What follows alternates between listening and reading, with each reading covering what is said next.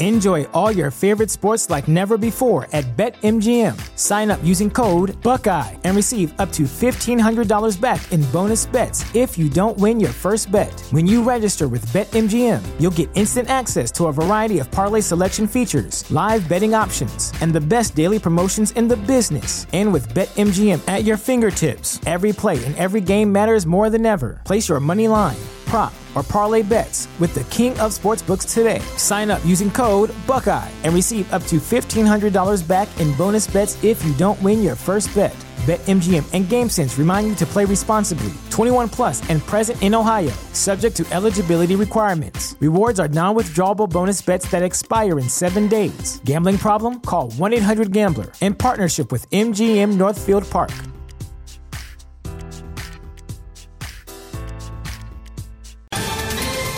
Ohio, ready for some quick mental health facts? Let's go. Nearly 2 million Ohioans live with a mental health condition. In the U.S., more than 50% of people will be diagnosed with a mental illness in their lifetime. Depression is a leading cause of disability worldwide. So, why are some of us still stigmatizing people living with a mental health condition when we know all of this? Let's listen to the facts and beat the stigma. Ohio, challenge what you know about mental health at beatthestigma.org.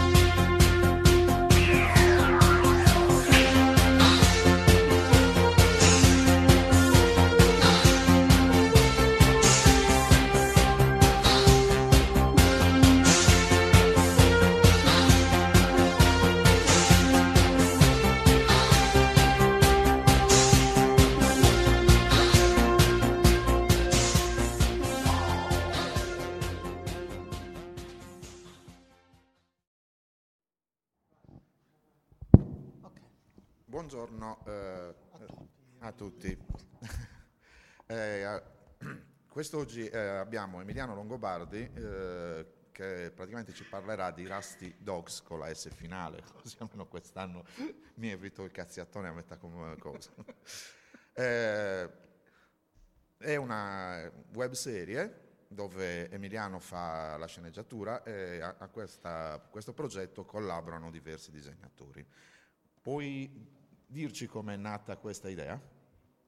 Sì, è nata un bel po' di tempo fa ormai perché stiamo arrivando alla conclusione. Rusty Dogs sarà una serie 50, composta da 50 episodi che abbiamo cominciato nell'ottobre del 2009, quindi a ottobre di quest'anno faremo 10 anni, eh, pardon, 9 anni, ma lo concluderemo prima perché stanno lavorando al quintultimo episodio che è quello che mi consentirà poi di pubblicare i quattro finali che compongono un, ar- un arco narrativo di chiusura della serie. La serie è nata assolutamente sol- ed esclusivamente per gioco perché tempo fa eh, mi ritrovavo a guardare, c'erano ancora i blog, oggi i blog sono uno strumento di comunicazione assolutamente superato e bypassato da altri, esistono i social, anzi Facebook è arrivato proprio in quel periodo lì, eh, soprattutto da noi mentre in quel periodo gli autori eh, si connettevano tra di loro e si creavano delle microcomunità eh, su internet, attra- soprattutto attraverso i forum o i blog.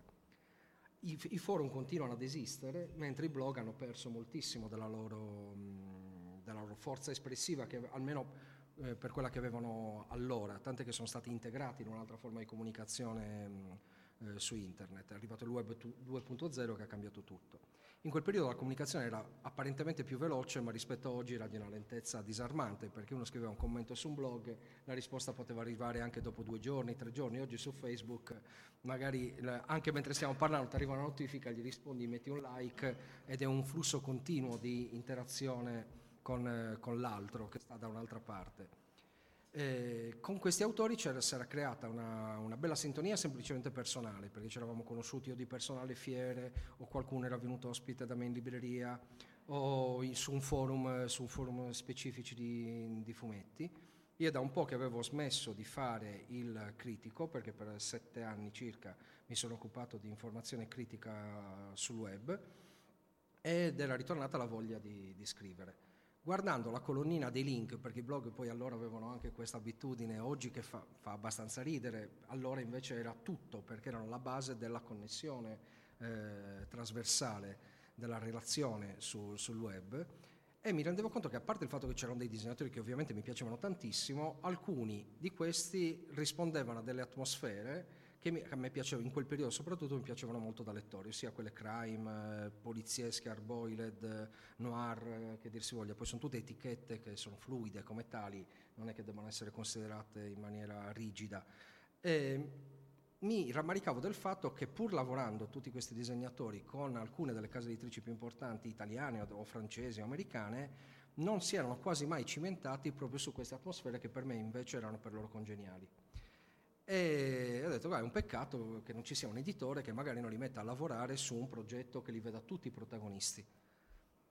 Mi era rimasta, però questa cosa mi era rimasta in testa, alla fine ho detto, perché non proviamo a fare, facciamo una cosa breve, magari nel contatto due o tre, vediamo se riusciamo a proporre, a fare semplicemente un proposal, ossia scrivo la storia, ognuno di loro magari lavora su due pagine di presentazione e poi lo facciamo girare fra gli editori come funziona normalmente, che è il modo eh, consueto ancora oggi di proporre il proprio lavoro però sulla questione delle due pagine ci ho ricamato un po' su, alla fine ho detto ma perché invece non, non provo a fare una cosa diversa, c'è, le, c'è, internet, non è necessario andare a cercare un editore perché magari poi con l'editore bisogna attraversare tutta una serie di ostacoli che in quel momento non avevo minimamente voglia di affrontare.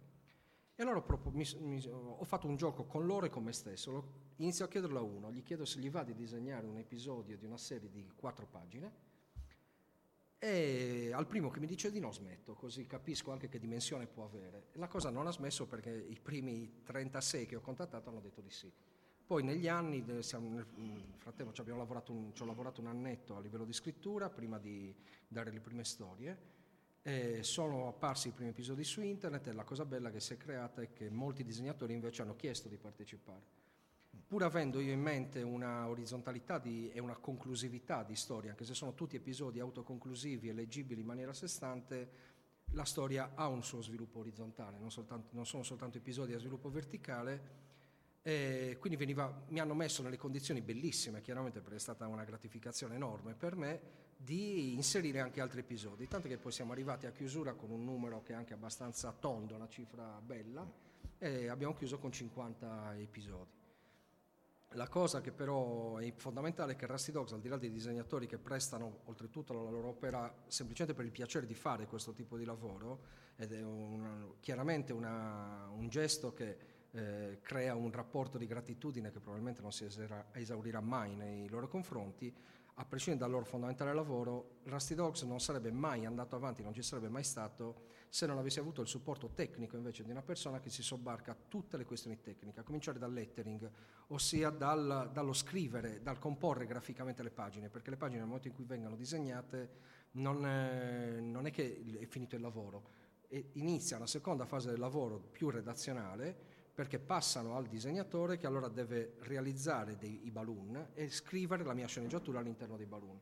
Questa è un'operazione che apparentemente può sembrare banale, è normale, non è invece per niente normale, non è per niente una cosa da nulla, è una cosa che compone e che partecipa in maniera fondamentale a comporre quella che è l'immagine di Rusty Dogs, perché gli stili sono tutti diversi, però ogni fumetto ha la sua faccia anche grazie alla grafica, alla, quindi il logo della testata, la, all'inizio ogni episodio ha qua si capisce meno perché è l'unico con un titolo giapponese, comunque il, ti- il, titolo viene scritto in un certo modo, le gerenze vengono riportate in un determinato modo, il lettering deve essere fatto con lo stesso font che è stato realizzato appositamente e i balloon devono avere una forma che sia ricorrente. Se voi prendete i fumetti Disney, i fumetti Bonelli, hanno la forma dei balloon cambia a seconda dei fumetti e concorre a creare un equilibrio grafico all'interno della pagina. Quindi se non ci fosse stato Mauro Mura io non sarei andato da nessuna parte, avrei potuto avere anche 500 disegnatori ma non avremmo fatto niente. È un po' come ieri al Concordia, che ci sono tutti quei grandissimi scienziati che lavorano lì però senza medico, senza cuoco e senza quello che ti mette a posto il generatore puoi avere 50.000 premi Nobel là dentro e non vai da nessuna parte. Quindi Mauro assolve questa funzione qui, è il cuoco, medico, eh, tecnico della, della, base. E poi c'è anche un editor, perché dopo, però è arrivato dopo Andrea, non è arrivato prima della lavorazione, Andrea Toscani che mh, mm, mi aveva fatto delle osservazioni, erano usciti i primi due episodi, assolutamente eh, giuste, e scherzando gli ho detto ma perché allora non mi fai da editor? Lui si è divertito con questa cosa e da allora è diventato editor della serie, quindi io quando scrivevo le sceneggiature le mandavo a lui, ne parlavamo insieme e solo successivamente le passavo al, al disegnatore. Allora, la serie è ambientata in una New York, eh, diciamo, eh, reale o un, diciamo, un universo creato apposta per Rusty Dogs? È un, è un, universo che non è stato creato da me, nel senso che non è la New York reale perché io non sono mai stato a New York e non mi andava di eh, documentarmi su New York perché l'intenzione non era quella di restituire in maniera reale e verosimile la New York così come può essere, anche perché poi è una città, è una dimensione talmente esplosa che non esiste una New York, ne esisteranno probabilmente 700 miliardi di diversi, già una città di provincia non è mai uguale a se stessa a seconda del, di come la guardi, di come la attraversi no, la protagonista non è la New York di, di Rusty Dogs, ma sono i, i personaggi che la, che la, vivono. Quindi è una New York astratta, una New York che, fa, che pesca dall'immaginario collettivo, la New York alla quale possiamo pensare se attraversiamo tutte le varie narrazioni a livello di romanzi, di film, di telefilm ambientati a New York. Quindi se vogliamo anche figlia di un condizionamento culturale, sì, questo non è assolutamente mh, negabile è una New York, se invece voglio usare una parola più raffinata, intellettualmente alta, è più teatrale, ecco, più un set teatrale in cui ambientare queste storie qui. Ok, eh, come non so se l'abbiamo già detto, eh, tutte le storie di Rusty Dog si svolgono nello stesso giorno, credo di aver capito. Eh, se hai letto le storie sì, fino, eh, perché all'inizio non era, non era chiara questo aspetto, ma mh, perché non l'ho mai voluto evidenziare facendolo dire ai personaggi o dando delle informazioni esplicita in questo senso, però tutte le storie si svolgono nella stessa notte. Eh, se avessimo avuto dei tempi di pubblicazione più brevi, molto probabilmente sarebbe emerso più facilmente questo elemento, e invece pubblicare 45 episodi in 8 anni non ha aiutato questo elemento a venire fuori, perché non tutti vanno a ripescarsi gli episodi letti precedentemente, magari passano due mesi, pensa a quante cose tu puoi leggere o guardare in due mesi un episodio di quattro pagine scritto da me e poi non scritto da Frank Miller, è difficile che ti rimanga nella memoria eh, fino a quando l- uscirà l'episodio successivo.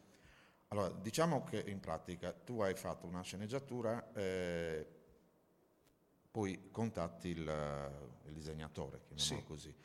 Eh, ci sono, eh, ogni disegnatore ha un suo tratto, ha anche magari delle caratteristiche, come dicevamo prima fuori. Sì. C'è quello che non vuole disegnare le macchine, esatto. quello che eh, se dovessimo prendere un disegnatore, facciamo Massimo, che conosco sì. anch'io, tu, eh, che prima o poi dovrete ospitare sì, qui al, viene, alla Deepcon perché è parente di Azzori. È, sta nel suo proprio, Massimo qua a, sarebbe a casa sua assolutamente, sì, la passione disegno... che ha per la fantascienza qua piange se viene qui. Allora in pratica eh, diciamo che tu contatti Massimo, gli proponi l'idea, come diciamo il passaggio come cresce, anche perché e ho, diciamo che forse non tutti lo sanno, fare quattro pagine in fumetto non è una cosa che mi siedo e lo faccio in un'ora.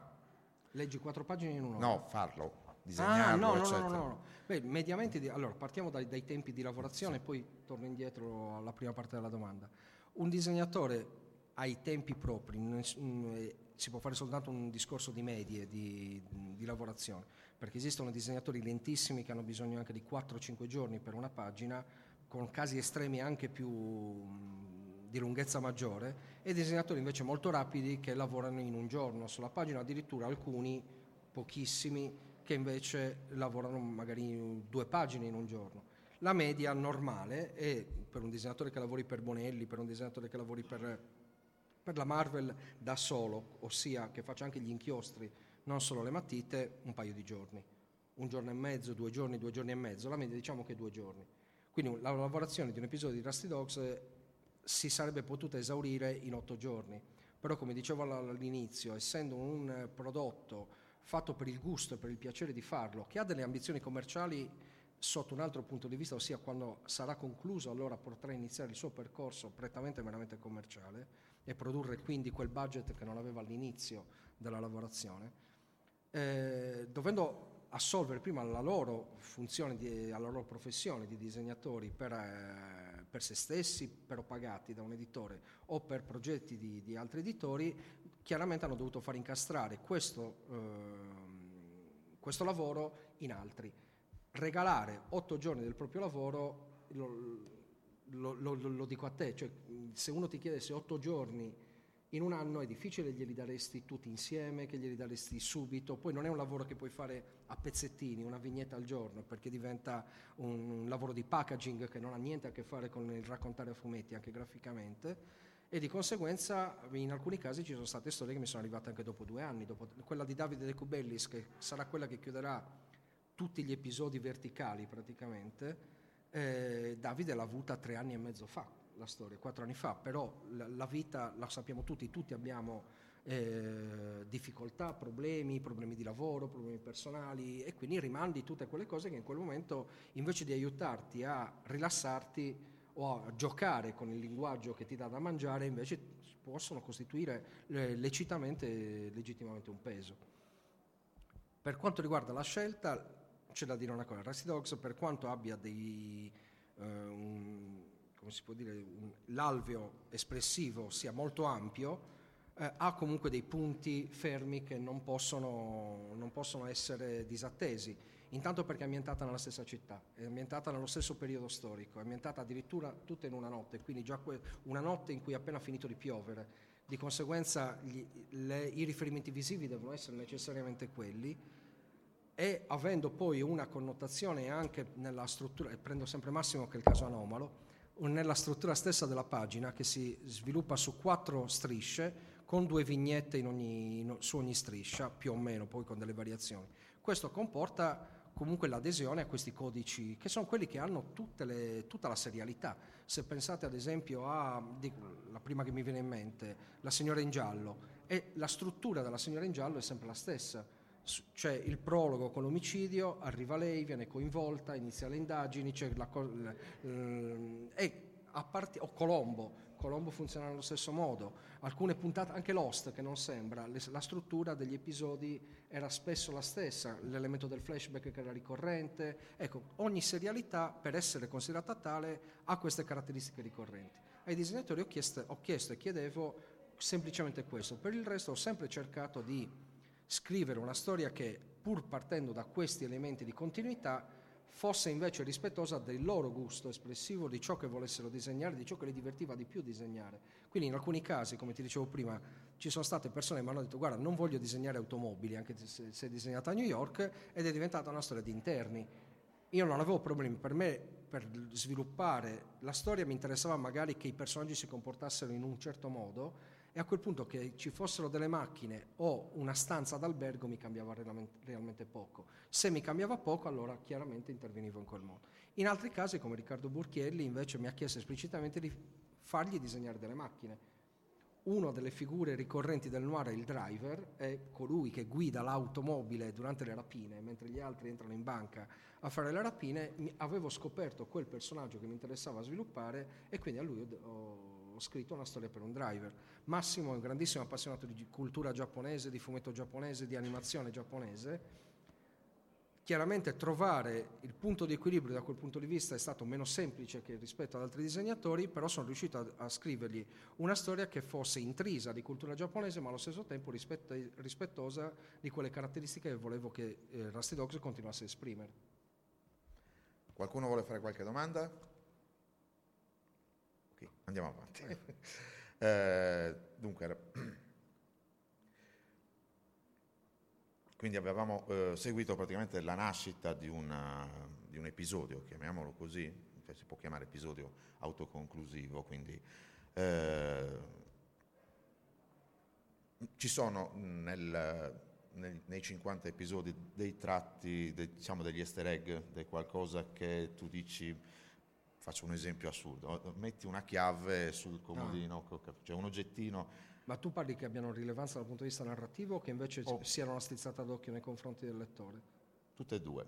Sì. Nel primo caso sì, perché devo creare continuità e sono proprio quegli elementi che speravo venissero colti subito e che eh, concorressero a creare nel lettore la sensazione che ci fosse qualcosa di più che collegasse i vari episodi e che poi in alcuni episodi invece venendo fuori in maniera più esplicita gli desse la conferma che ad esempio tutte le storie si svolgono contemporaneamente nello stesso momento.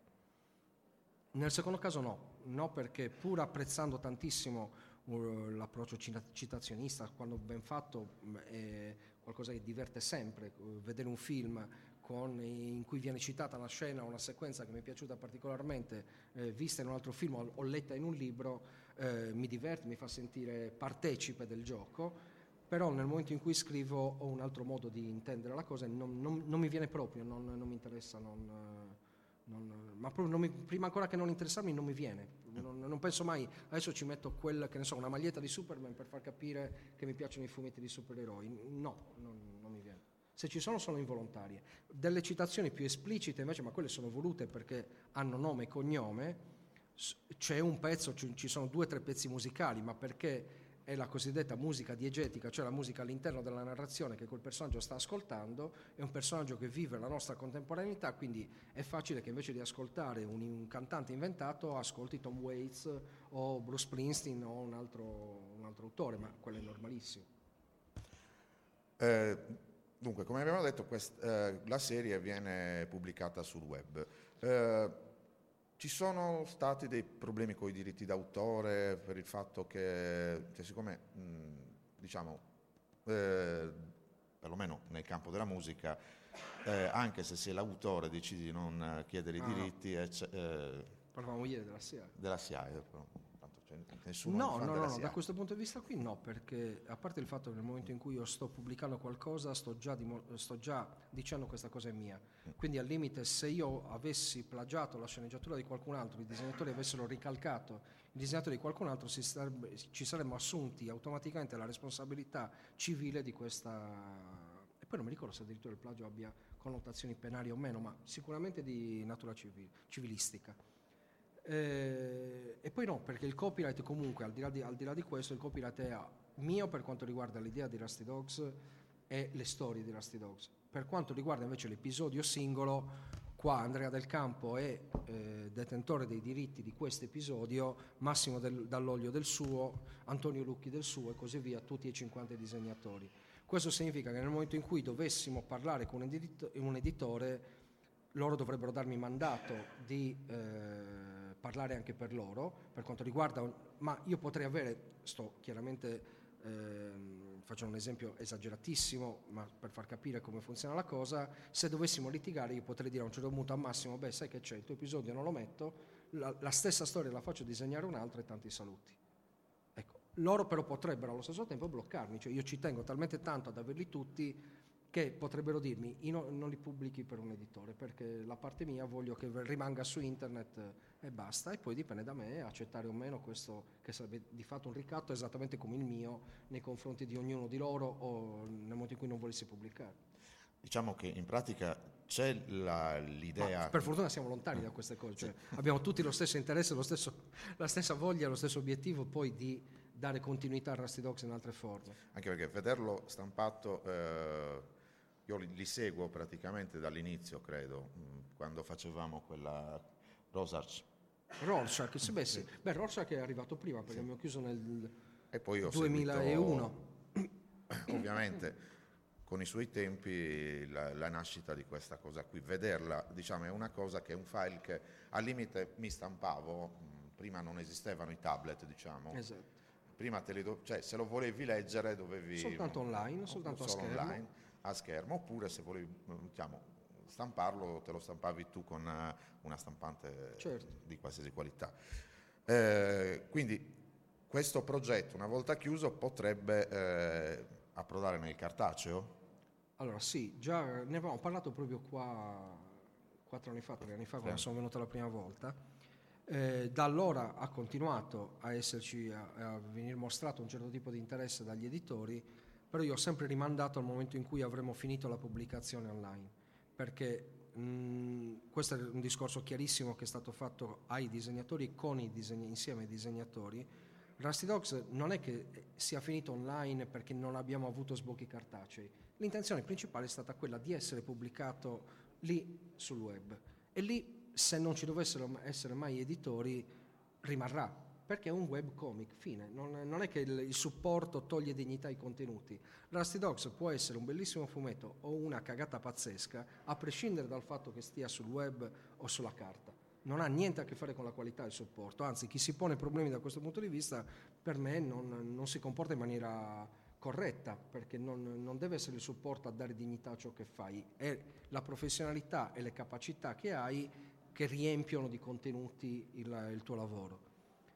Eh, questo non significa che non ci piacerebbe, anche perché sono un uh, nativo analogico, non un nativo digitale, mi piace la carta, ho un rapporto fisico, sessuale con la carta e vorrei, mi piacerebbe anche d- vederlo pubblicato, ma non è, so per, io per primo che non è fondamentale.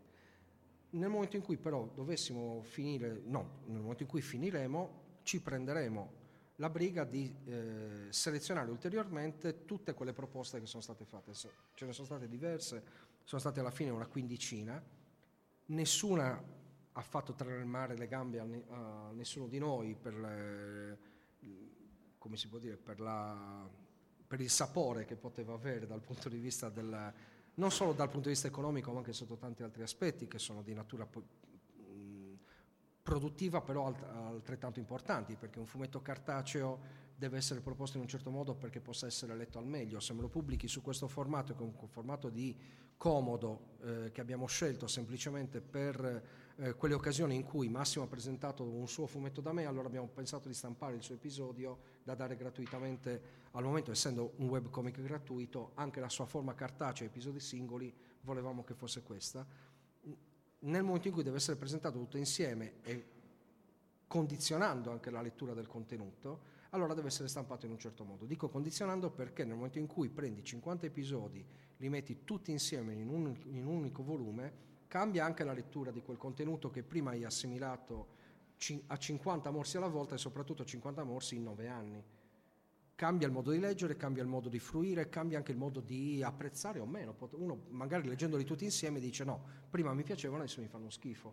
Quello è un gioco che accetteremo ed è un rischio che si, de- si corre normalmente quando fai cose di questo tipo. Cioè, quando diciamo una volta che mh, verrà, verrebbe data alle stampe eh, Rusty Dogs in uh, un volume, sì. eh, avrai anche necessità di ricontattare tutti gli autori e fargli fare delle determinate correzioni? Eh, allora, lì ci, ci, stiamo riflettendo. Abbiamo iniziato a parlarne con Andrea, con l'editor e con eh, Mauro, che è il grafico.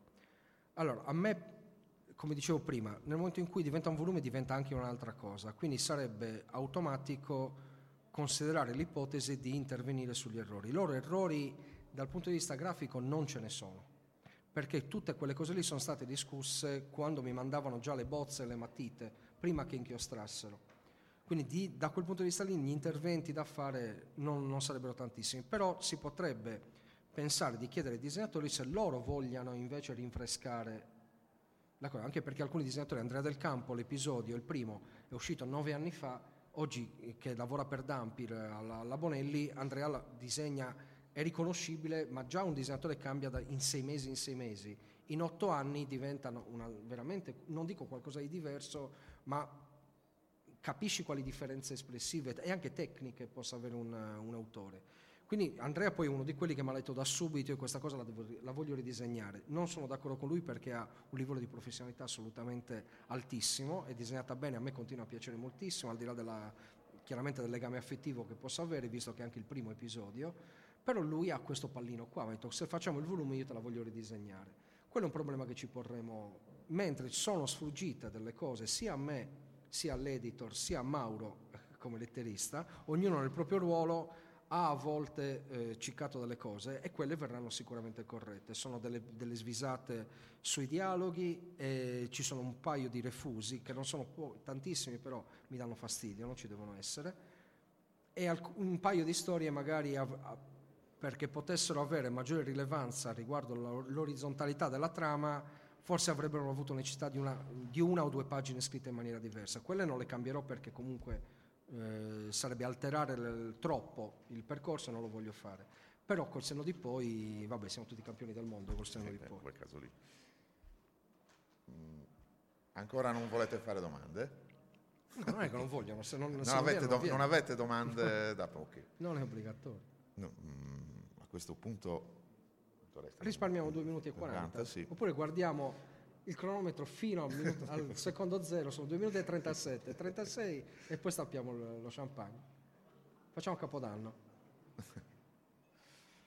Non mi viene in mente altro. No, sì, Eh, eh, tu eh, hai qualche... eh, Stai facendo Marzullo, mi stai sì, facendo. esatto. La domanda- Si fa- eh, si No, no, piace- sono, no, una cosa che ci tengo a dire è che sono contento di parlare di un, intanto di un fumetto che è un altro linguaggio rispetto a quello elettivo cui, che mettete al centro della Dipcon e poi un fumetto che non ha niente a che fare con la fantascienza.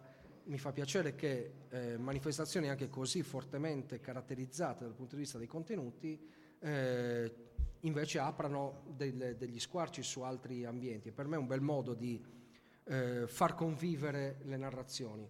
Mi piace quando anche in eh, Festival del Giallo, Festival del Noir, si invitino autori che non hanno quasi niente a che fare con il genere, proprio per creare delle connessioni, le connessioni dalle quali siamo partiti. Anche perché let- siamo tutti quanti, prima di tutto, lettori.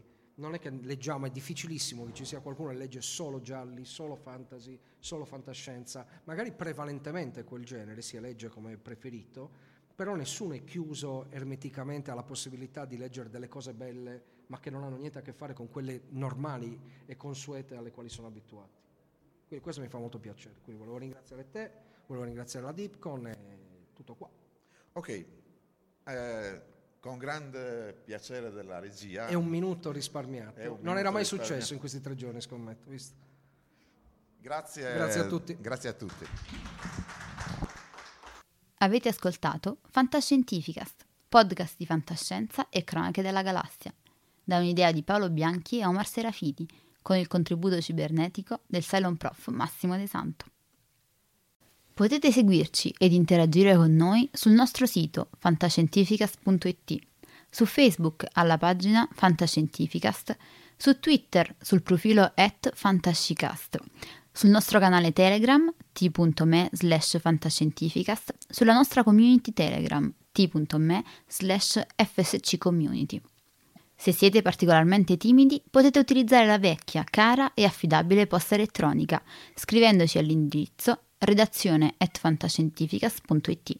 Tutte le puntate sono disponibili sul nostro sito, su Apple iTunes, su Spotify e su Podbean all'indirizzo podcast.fantascientificas.it.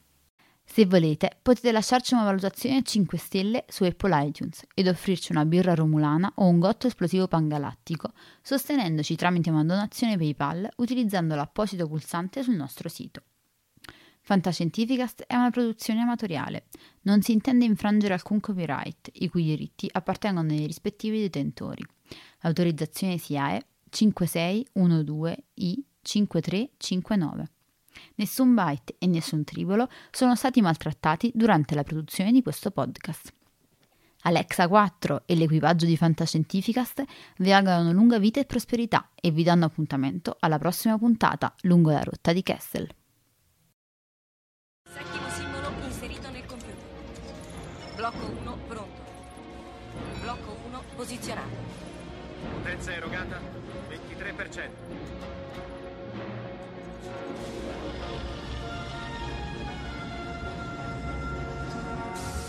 Così, Blocco 2 è pronto. attivato. Blocco 2 posizionato.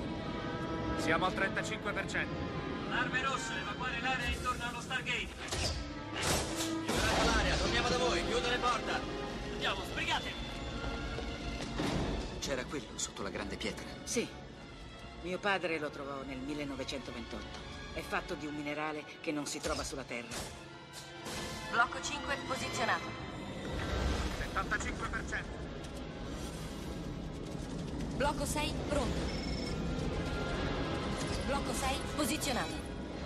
eravamo mai riusciti ad andare oltre nella sequenza.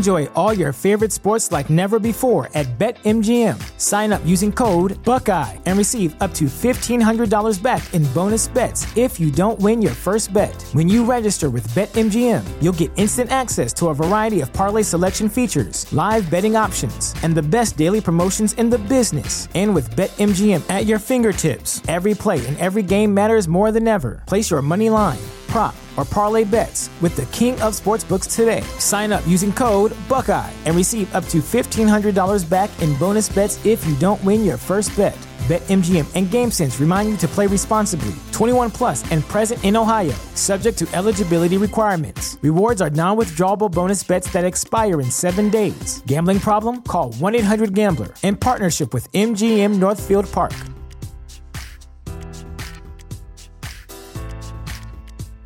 Sick of being upsold at gyms? My guy, you're currently a base member. For $90 more, I can upgrade you to our Shred membership. For 130 more, you'll be a Swole member. And for just $300 more, you'll reach Sweat Platinum. At Planet Fitness, you'll get energy without the upsell. Never pushy, always free fitness training and equipment for every workout. It's fitness that fits your budget. Join Planet Fitness for just $1 down and $10 a month. Cancel anytime. Deal ends Friday, May 10th. See Home Club for details.